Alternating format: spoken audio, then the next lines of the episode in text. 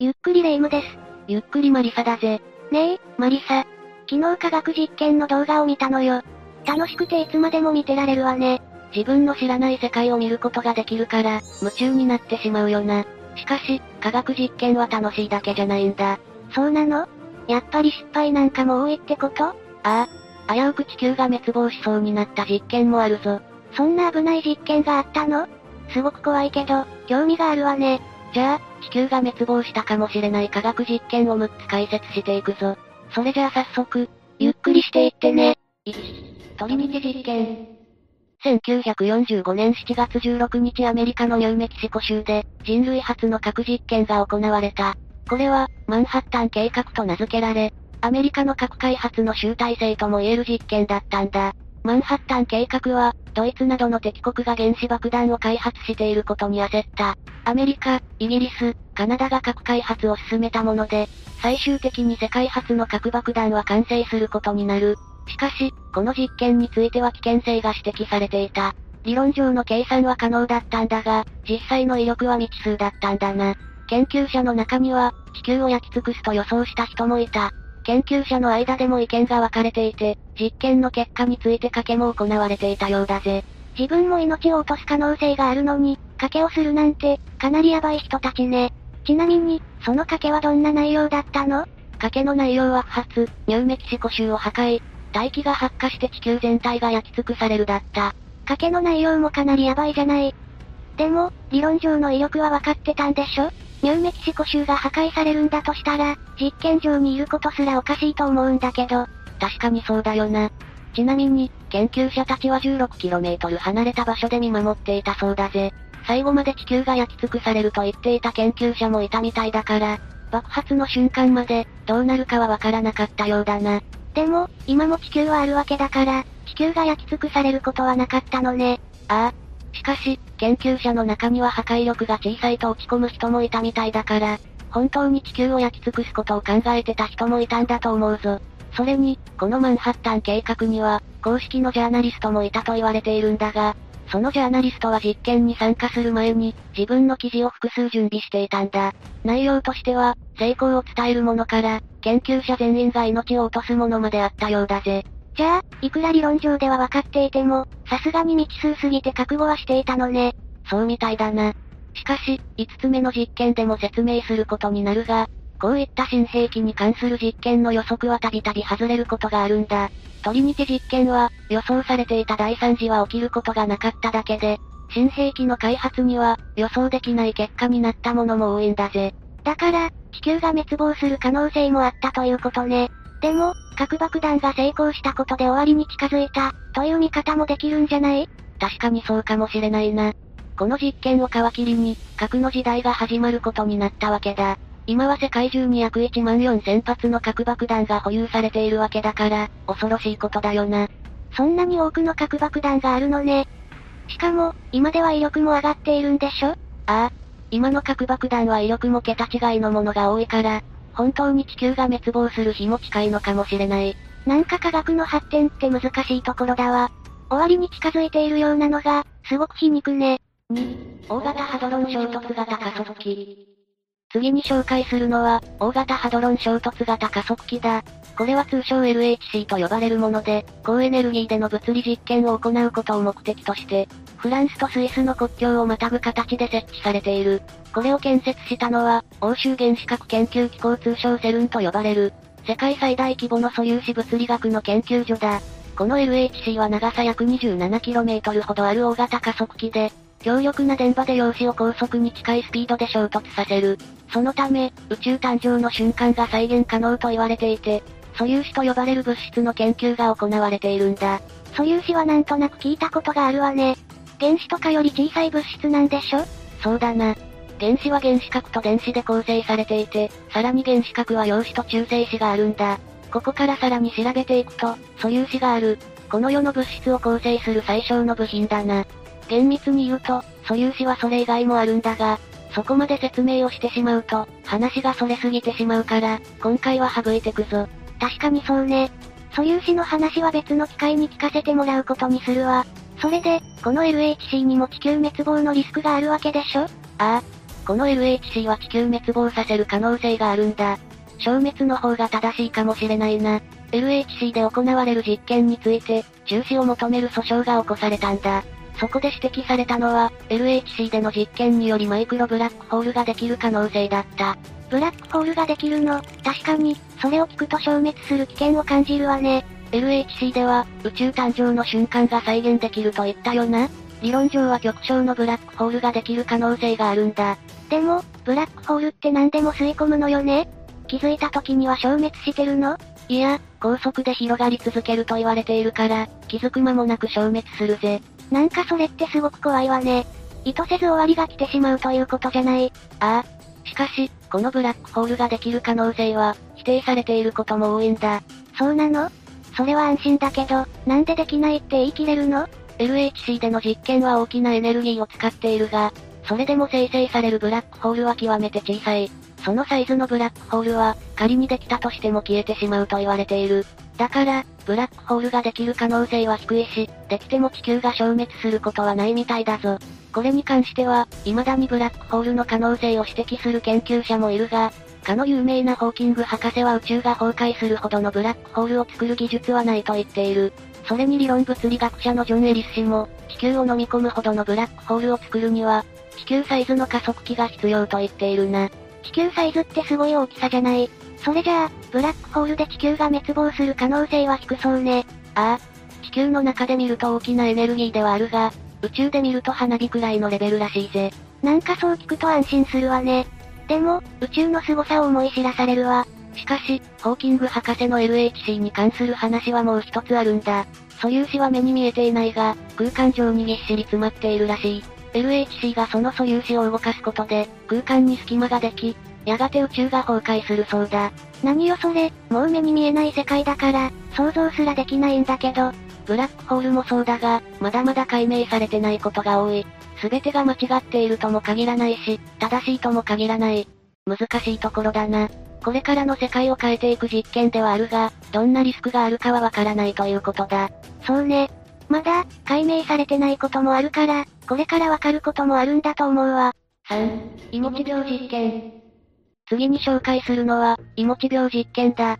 1960年代初めの沖縄はアメリカの統治下にあった。その沖縄でアメリカ軍は稲に深刻な被害を与えるいもち病菌の生物兵器実験を行っていたんだ。この実験は沖縄だけじゃなく、台湾やアメリカ国内でも同様の実験を行っていたことが分かった。これは共同通信社がアメリカ軍の報告書から入手したもので、その報告書には名古屋首里など明らかに沖縄の地名と思われる記述があったんだ。アメリカ軍は統治下に置いていた沖縄で、このような恐ろしい実験を行っており、これらの実験で得られたデータは、生物兵器として利用するためのものだったそうだぜ。ん？なんとなくはわかるんだけど、ここまで核爆弾とブラックホールだったじゃない？地球滅亡というワードを出すほどのことなのかしら？それはレイムがイモチ病の恐ろしさを知らないからだな。イモチ病はレイムが思っている以上に恐ろしいんだ。まず、レイムは稲作についてアジアで行われているイメージがあるだろ？そうね。お米を作っているのは中国とかをイメージするわ。そうでもないんだ。アフリカや南米なんかでも稲作を行っている地域はあるんだぜ。南極を除く大陸では稲作が行われている。それはかなり意外だったわ。気候とかも関係するのかと思ってたけど、かなり色々な国で行われているのね。ああ。そして、イモチ病というのは400年前には中国で発生した記録があると言われているぞ。現在では80カ国以上で被害が出ているんだ。これは2000年代の推定データではあるが、毎年6000万人分の食料がイモチ病で失われている。日本でも、イモチ病による被害は多くあって、作付け面積の15%程度はイモチ病被害を受けているぞ。毎年そんな数の被害が出ているの？しかも、これって予防とかをしっかりした結果よね？そうだな。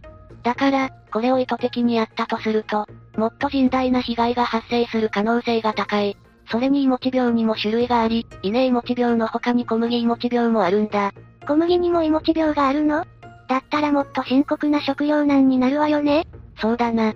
いくら予防しても発生するものだから、これを意図的にばらまいたら、大飢饉の可能性もある。なんか、いもち病って可愛らしい名前だから舐めてたわ。恐ろしいことを計画してたのね。核爆弾とか、ブラックホールは言葉の力が強いから、どうしても関心を引きやすい話題になるんだ。しかし、目に見えない生物兵器が秘密裏に研究されていることも、すごく恐ろしいことなんだぜ。確かに地球滅亡の可能性は十分あるわね。でも、飢餓で滅亡するのは勘弁してほしいわ。4、ニュージーランドの津波爆弾。次に紹介するのは、ニュージーランドの津波爆弾についてだ。1944年にニュージーランド軍とアメリカ軍で、プロジェクトシールという計画が進められていた。当時は最重要機密とされていたが、1999年に外務貿易省によって機密解除されたんだ。その計画の内容は、破壊的な津波を発生させる津波爆弾の開発というものだったんだぜ。この津波爆弾が開発されるきっかけとなったのは、ある海軍幹部が、サンゴ礁を爆破で除去していた際に、たまに大きな波が起こることに気づいた。それがきっかけになり発案されたものと言われている。津波爆弾なんて恐ろしい名前じゃない？日本が狙われてたら危なかったわね。いや、実際に標的にされていたのは日本だったという専門家もいるんだぜ。日本なんて海に囲まれているのよ。そんなことされたら甚大な被害が出るじゃない。日本を侵略するにあたっては、日本沿岸を攻撃する必要があったからな。この津波爆弾については、原爆に匹敵するものとして期待されているものだったんだ。研究者たちはニュージーランドの海岸で、何度も実験を繰り返した。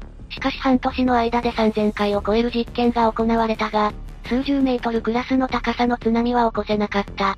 やっぱり人工的に津波を作り出すのは、すごく難しい技術なのかもしれないわね。ああ。この津波爆弾については開発優先度が下げられてしまう結果となったんだ。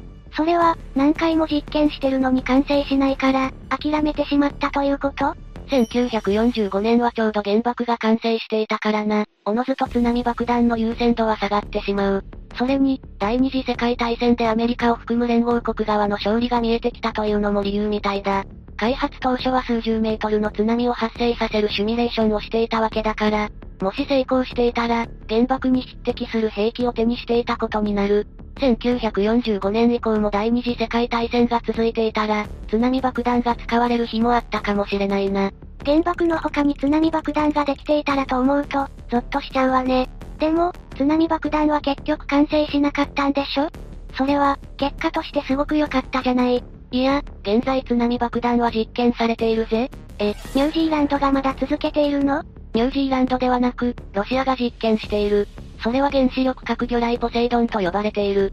津波だけでも十分なのに、核までついてるってことは、放射能を含んだ津波が起こされるってこと？そういうことになるな。シミュレーションでは、津波の高さは500メートルに及ぶ。500メートル？規格外すぎない？どんだけの被害になるか考えられないわよ。これはあくまでシミュレーションになるが、障害物がない平地では、500km まで到達するようだ。もう想像もつかないわ。そんな範囲で500メートルの津波が来たら、どうなるの？この津波被害を受ける場所については、放射能汚染もあるから、数十年は人が住めないぞ。津波爆弾なんて嘘みたいな話かと思ったら、実際にとんでもないものが作られているのね。そうだな。アメリカのバイデン大統領は、核を使われたら、アルマゲドンは避けられない。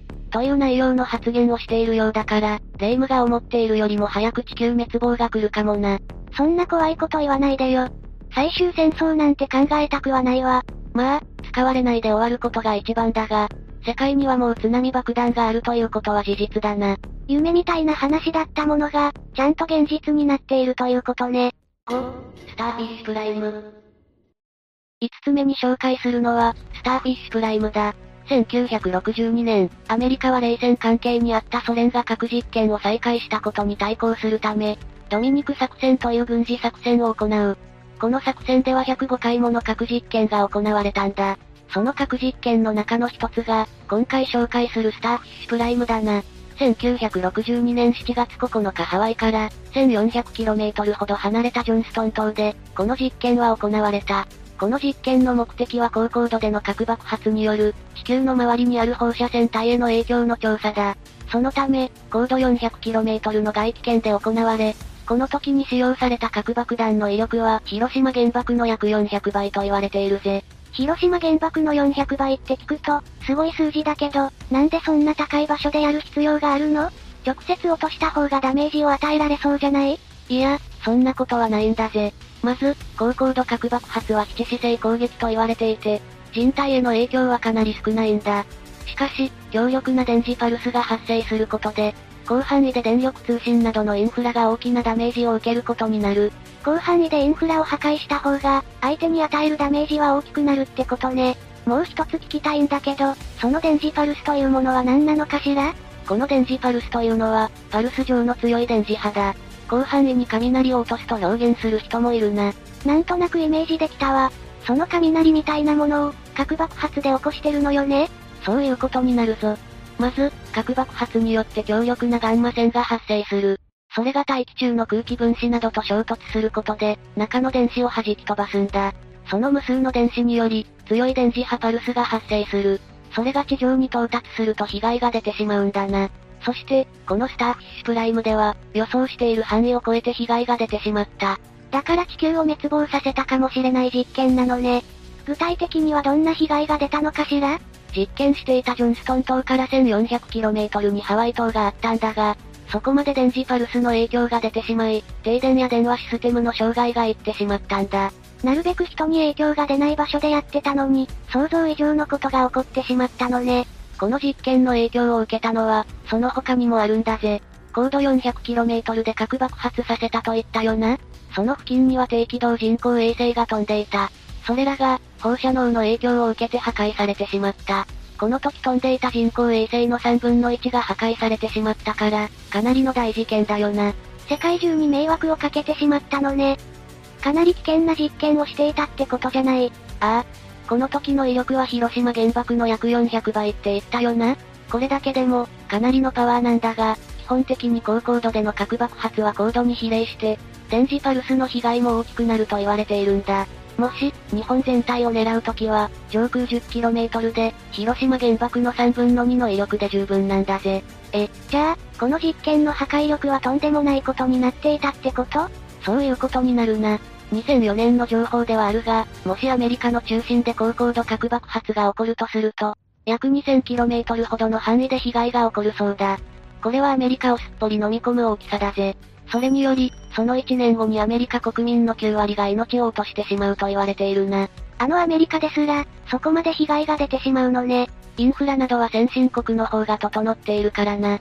電気や通信インフラに依存しているほど被害は大きい。身の回りの電気が全て止まってしまうわけだから、医療設備や銀行なんかも機能不全に陥る。まさに世紀末のような世界になると思うぞ。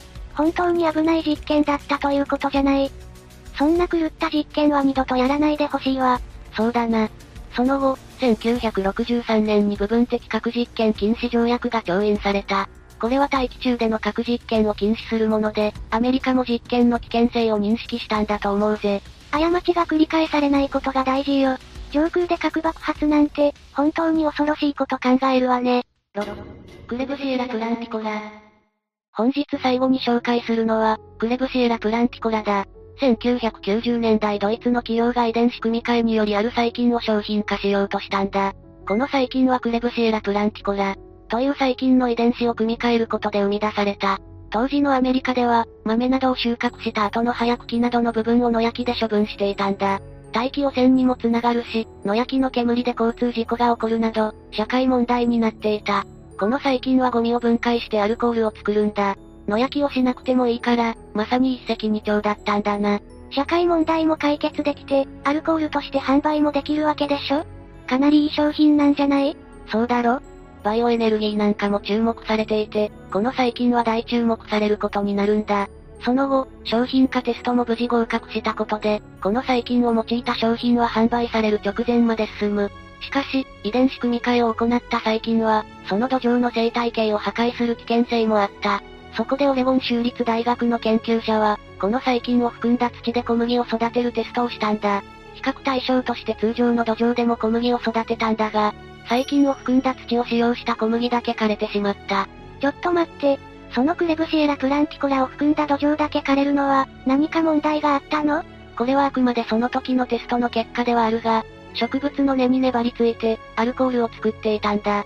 それにより、植物内のアルコール濃度が異常に高くなってしまったと言われている。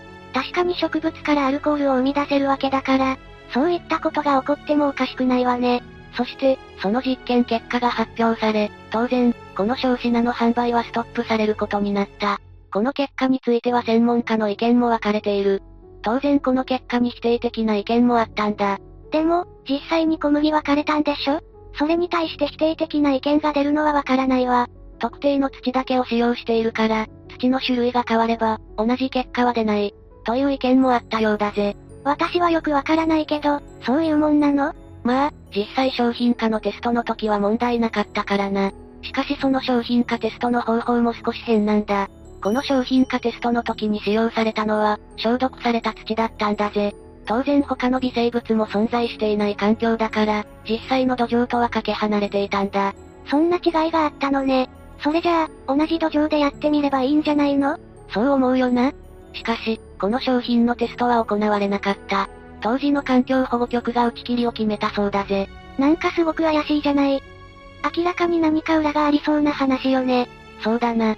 実際のところ環境学者の中には、植物全体に影響を及ぼすという人もいたんだ。一週間で小麦を枯らしたわけだから、その他の植物も同様に影響を受けると考えたんだな。それって恐ろしいことだわ。植物が枯れてなくなってしまうということでしょ？ああ。植物が枯れるということは大変なことになる。当然食料不足も起こるし、野生動物にも影響を及ぼす。それに、植物は酸素を生み出すわけだから、酸素不足なんかも発生していただろうな。どちらにせよ追加でテストは行っていないから、本当の原因はわかっていない。しかし、この遺伝子組み換えされた、クレブシエラプランティコラが関係しているという意見も多いんだ。その研究者がテストしなかったら、本当に地球が全滅していたかもしれないじゃない。そうだな。環境にいいと思われるものでも、とんでもない結果を生み出すことがあるわけだから、科学技術って難しいよな。そうね。どんな実験にも危険はあるってことだわ。簡単に考えていたけど、科学実験って恐ろしいのね。さて、今回は地球が滅亡したかもしれない科学実験について紹介したぜ。それぞれ違う危険があって、科学実験の恐ろしさを痛感したわ。楽しいものばかりではなかっただろ？いろんな犠牲の上に科学技術は成り立っているんだ。これからは、違った視点でも見ることができそうよ。科学実験の失敗は、ネットにも載っていたりするから、見てみると興味深いものが多いと思うぜ。そういったネガティブな情報も学ぶ必要があるわね。というわけで、今日の動画はここまで。動画が面白かったら、高評価とチャンネル登録よろしくお願いします。最後までご視聴いただきありがとうございました。